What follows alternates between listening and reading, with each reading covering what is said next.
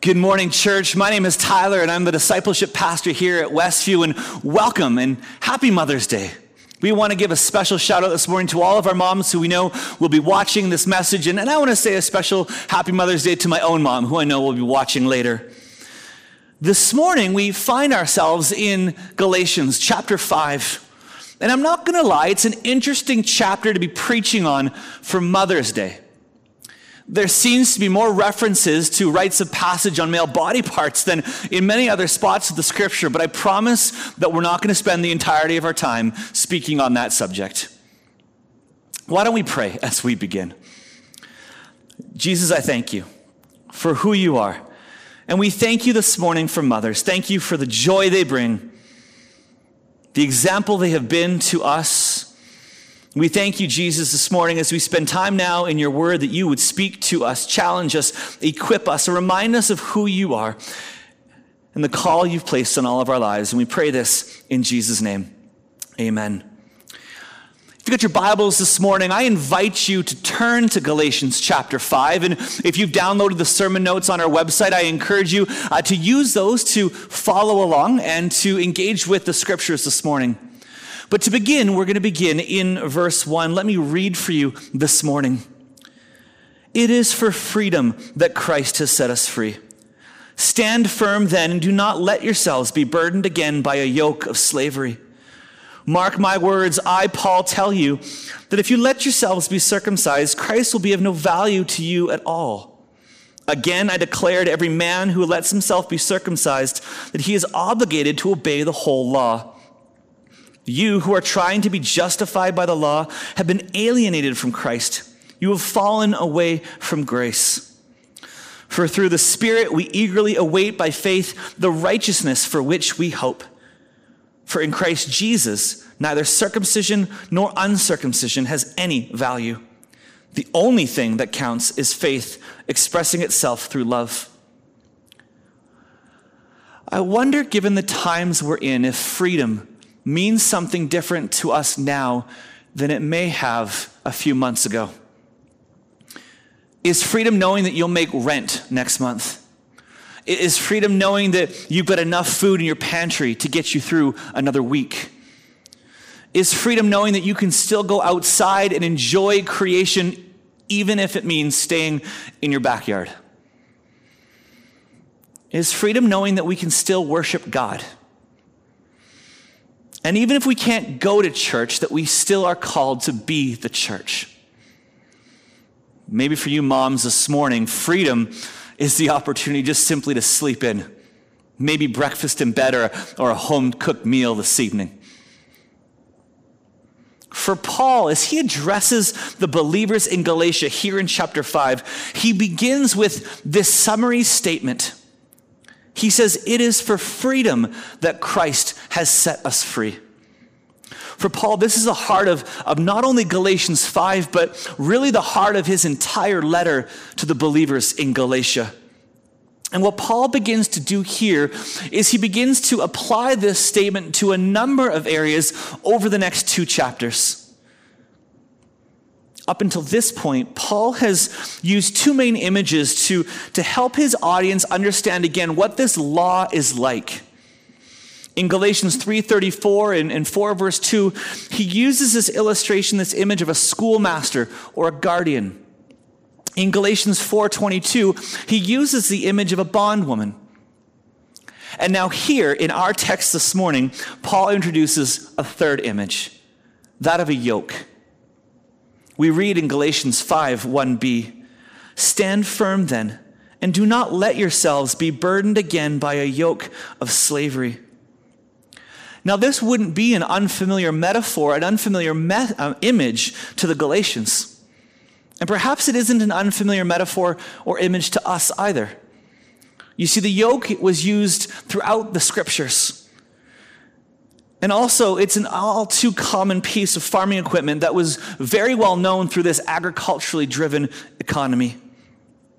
Jesus himself even spoke of a yoke in the Gospel of Matthew.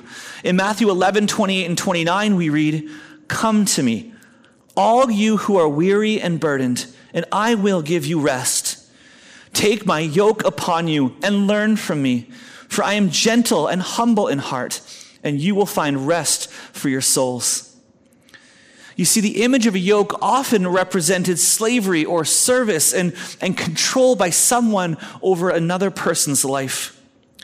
It's why we often hear this yoke, this, this large wooden beam that would have been placed upon the backs of oxen in order for that farmer to steer those oxen wherever he desired them to go. In essence, to till his soil and fulfill his purpose. Paul desires nothing more than for these believers in Galatia to find freedom from the yoke of religion and to put on instead the yoke of Christ. Following in Matthew 11:30 we read, "For my yoke," Jesus says, "is easy and my burden is light." Now this word easy here in the original Greek language is, is best translated kind or even gracious. Essentially, the exact opposite of that of a slave driver or taskmaster. The way of Christ, while not always easy or simple, is a way in which we experience Christ's kindness and graciousness. One commentary wrote this. He said, The yoke of Christ frees us to fulfill his will while the yoke of the law enslaves us. And so, the question this morning I have for us is what is the controlling force upon your life right now? And from our text this morning, we can see that it's one of two things that it's either the, the yoke of slavery, complete with its legalism, its law, and its legislations or that it's that of the yoke of freedom in Christ, complete with its gentleness and goodness and grace. Yet I recognize that even freedom, that even this feeling and experience of freedom can be overwhelming for some individuals. You hear stories of individuals who are recently released from incarceration, having spent many years imprisoned and in a controlled and regulated system. And upon release, this newfound freedom to them is, is simply too much to handle. It's overwhelming. And so then they commit another crime in order to be back in an environment where to them it feels more safe and controlled. But Paul here, as he addresses the Galatians, encourages them, charges them to stand firm, to not fear. Perhaps the word of the prophet Isaiah would be ones that their hearts and minds would turn to in this season. We read in Isaiah 41:10, "So do not fear, for I am with you. Do not be dismayed, for I am your God." I will strengthen you and help you, and I will uphold you with my righteous right hand.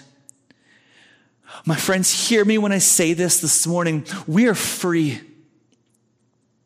That Christ has set us free.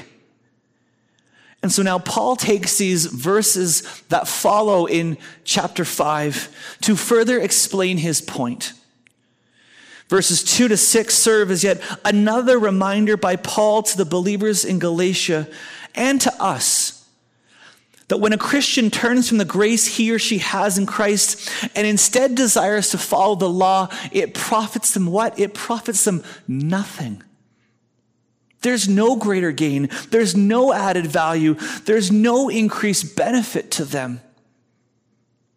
Instead, those who desire to follow the law will be robbed of the riches of Christ. And so Paul writes this in verse 4 You who are trying to be justified by the law have alienated from Christ. You have fallen away from grace. And as I read through a number of commentaries preparing for this message this morning, there were a number of differing perspectives in these verses from a number of different theologians. Some ask, does it say that a Christian can lose their salvation? Or instead, does it just speak to a Christian failing to live in light of the grace of the gospel instead of in slavery to the law? Other commentary writers said, or perhaps it's somewhere in between. And while it may not be crystal clear what Paul is specifically saying here, we pick up in verse 5. For through the Spirit we eagerly await by faith the righteousness for which we hope. For in Christ Jesus, neither circumcision nor uncircumcision has any value. The only thing that counts is faith expressing itself through love. We could essentially sum up Galatians in these two verses. I feel that this is the very heartbeat of Paul here. We see every element he seeks to communicate in his letter in these two verses. We see the, the, outworking of the Holy Spirit, faith and righteousness, Christ Jesus himself, and the arguments surrounding circumcision. And so then he concludes with this reminder to the believers in Galatia and to us for that matter that what is most critical, that what is the role of a spirit filled believer, what it ought to look like for us living out the gospel, is faith expressing itself through love. Our second point this morning, beginning in verse 7, I want to see in this scripture, and I, and I, I, wrestle in this scripture with whether or not Paul was actually a track and field athlete or not. And then it may never be known truly, but it's clear from his writing this morning, he loved using the imagery of a race. He uses this athletic language in Philippians 2 and Galatians 2 and 2 Timothy 4, and again here in Galatians 5. It says in verse 7 and following, You are running a good race. Who cut in on you to keep you from obeying the truth? That kind of person does not come from the one who calls you. A little yeast works through the whole batch of dough. I am confident in the Lord that you will take no other view. The one who is throwing you into confusion, whoever that may be, will have to pay the penalty. Brothers and sisters, if I am still preaching circumcision, why am I still being persecuted? In that case, the offense of the cross has been abolished. As for those agitators, I wish they would go the whole way and emasculate themselves. There isn't a whole lot of cohesiveness in this portion of the scriptures. Paul really is kind of all over the place in these verses. We go from running to baking bread to persecution to, to even circumcision. And, and I don't know, but from what I see all over Facebook and Instagram during this season, during this pandemic, that this sounds an awful lot maybe just like the average day of the average mom. I mean, aside from the circumcision part. But am I right about yeast? Because if you're someone who enjoys cooking, enjoys baking, this was one of the hardest items. I mean, aside from toilet paper, and that was just ludicrous, but yeast was one of those items you couldn't find on the grocery store shelves. It was impossible to find because baking became this global phenomena that when no one when everyone had nothing else really better to do at home than it was apparently than to bake I remember Charity and I one day were looking on Facebook, and this woman in our community had a bunch of yeast, and it was set to expire in a few days. And so she began offering it to anybody who wanted a small Ziploc baggie. And so Charity and I jumped on it. We said, Yes, please, could we have some yeast? I mean, it was like as if we found a pot of gold. And so we baked some Pascha and we celebrated Easter, and it was a good day.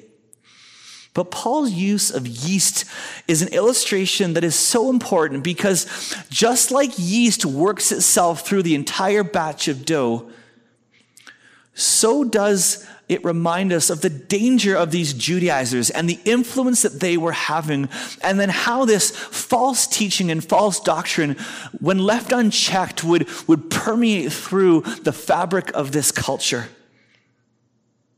that this warped and misleading theology would be pervasive throughout if left, like I said, unchecked.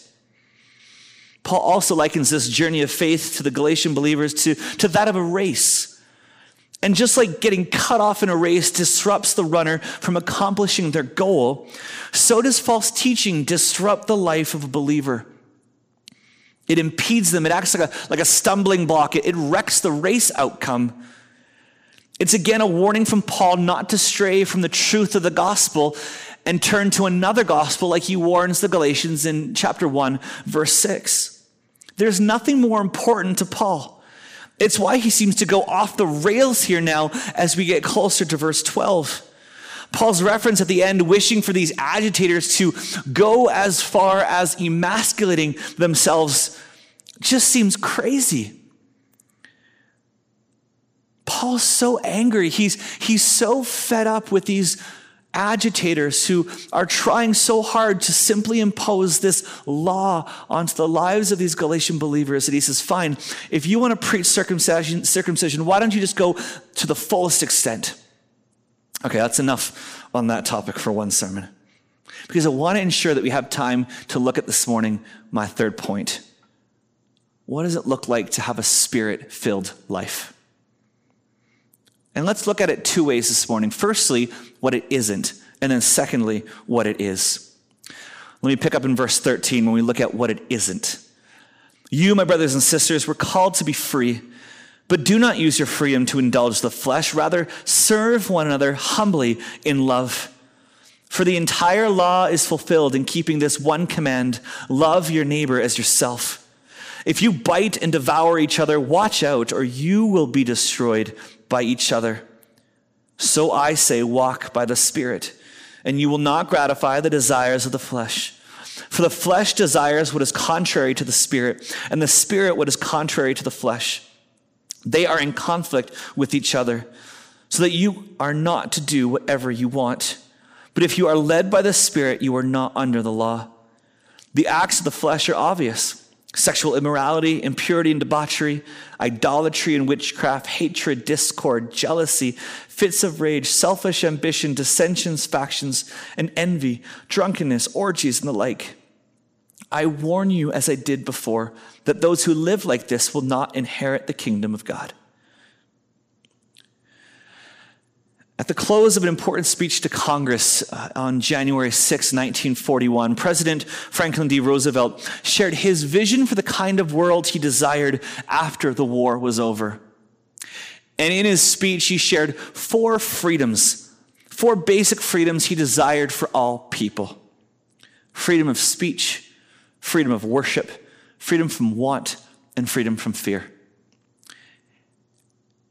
And albeit those are good, I, I don't think they're sufficient. I think there could be a fifth freedom that could be included in this. We need to be free from ourselves and the struggle of our sinful nature.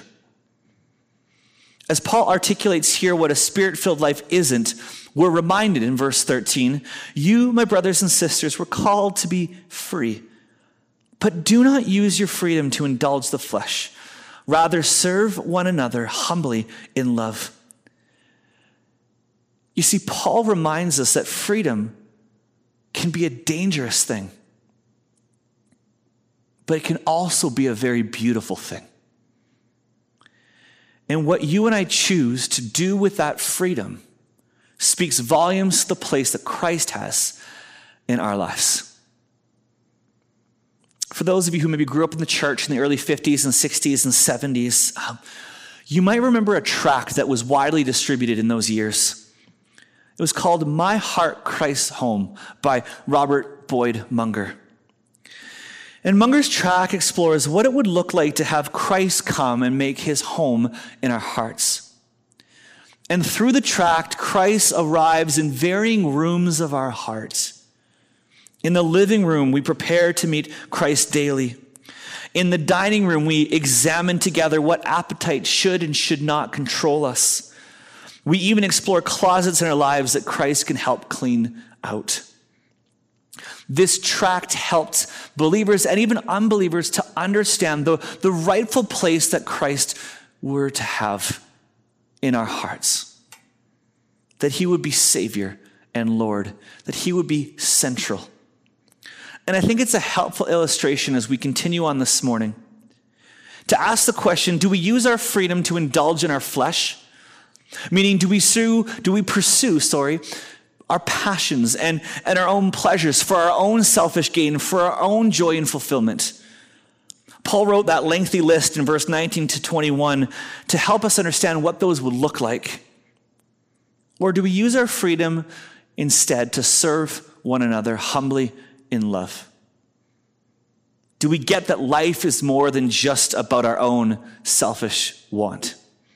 That we are called to put others first, to pursue their betterment before our own.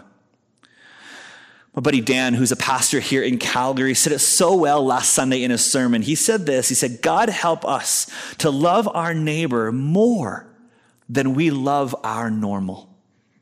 Right? I think that's what it's what it looks like to be called to be living a spirit filled life. And so that brings us to part two this morning of what is a spirit filled life. And here, what Paul uses to explain this is perhaps something that you're aware of and remember, or you've heard before even. It's the fruit of the Spirit. Let me read, beginning in verse 22. But the fruit of the Spirit is love, joy, peace, patience, kindness, goodness, faithfulness, gentleness, and self control. Against such thing there is no law. Those who belong to Christ Jesus have crucified the flesh with its passions and desires. Since we live by the Spirit, let us keep in step with the Spirit. Let us not become conceited, provoking, and envying each other.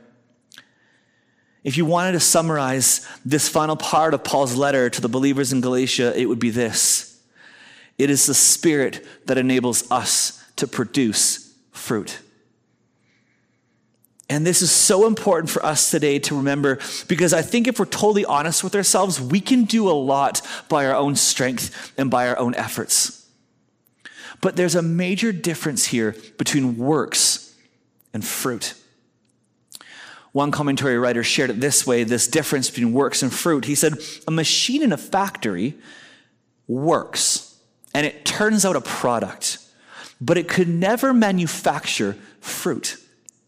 You see, because fruit must grow out of life. And in the case of believer, it's the life in the Spirit. If you're a Christian this morning, you are called to produce fruit. Jesus reminded us even of this in John's Gospel in chapter 15, verses 1 and 2 say, I am the true vine, and my Father is the gardener.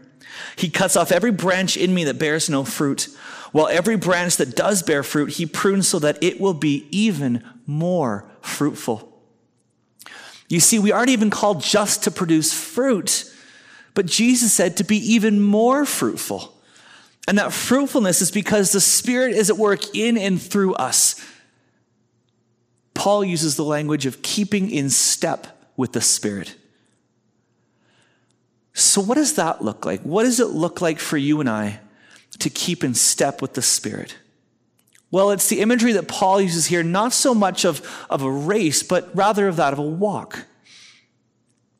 That in a sense, we're walking side by side, not running ahead or, or even rather lagging behind, but that we're in step with the Spirit.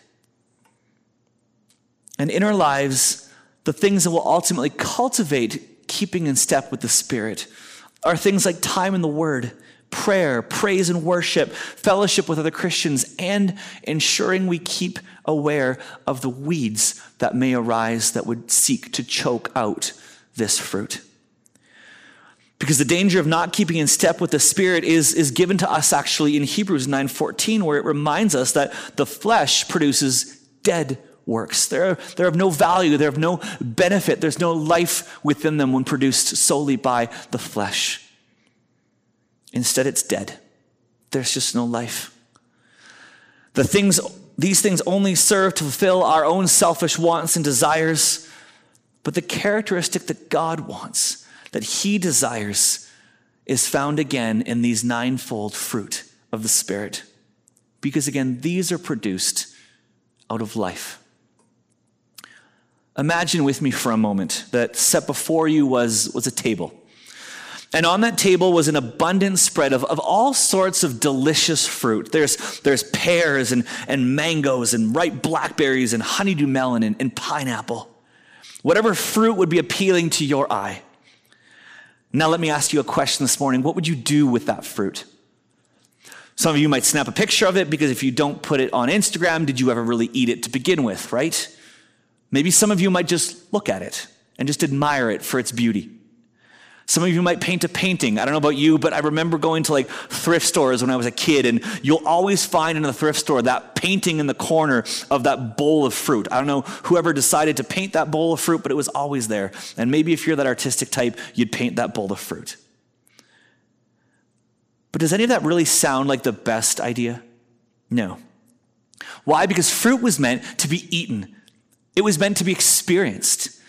Just like this table set before us, the, the fruit of the Spirit is designed to be produced and experienced. Because our world around us is starving. Not for mango or a piece of pineapple. No, that's just silly. But our world is starving for the fruit of the Spirit.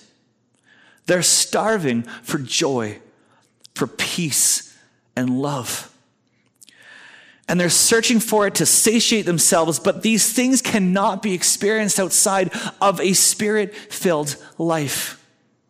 My friends, hear me this morning. We know where the table is this table full of fruit. We are called to live out this fruit of the Spirit. Because as we as Christians live out this fruit of the Spirit, in so doing, others as well, as it says in Psalm 34 8, can taste and see that the Lord is good. To taste and see that the Lord is good. That's what we're called to do. That's the life we're called to, church. Let me pray this morning. Jesus, I thank you for who you are, for life in the Spirit for these fruit of the Spirit that you call us to live out daily. And I pray that, Lord, as we go into this week ahead, that we will seek to live those out.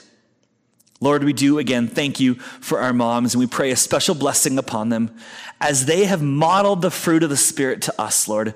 May we acknowledge that and thank them for that even this morning.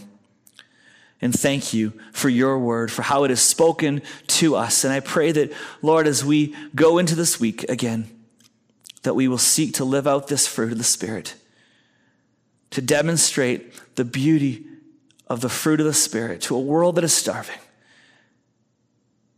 that they may taste and see that you are good. And we pray this in Jesus' name. Amen.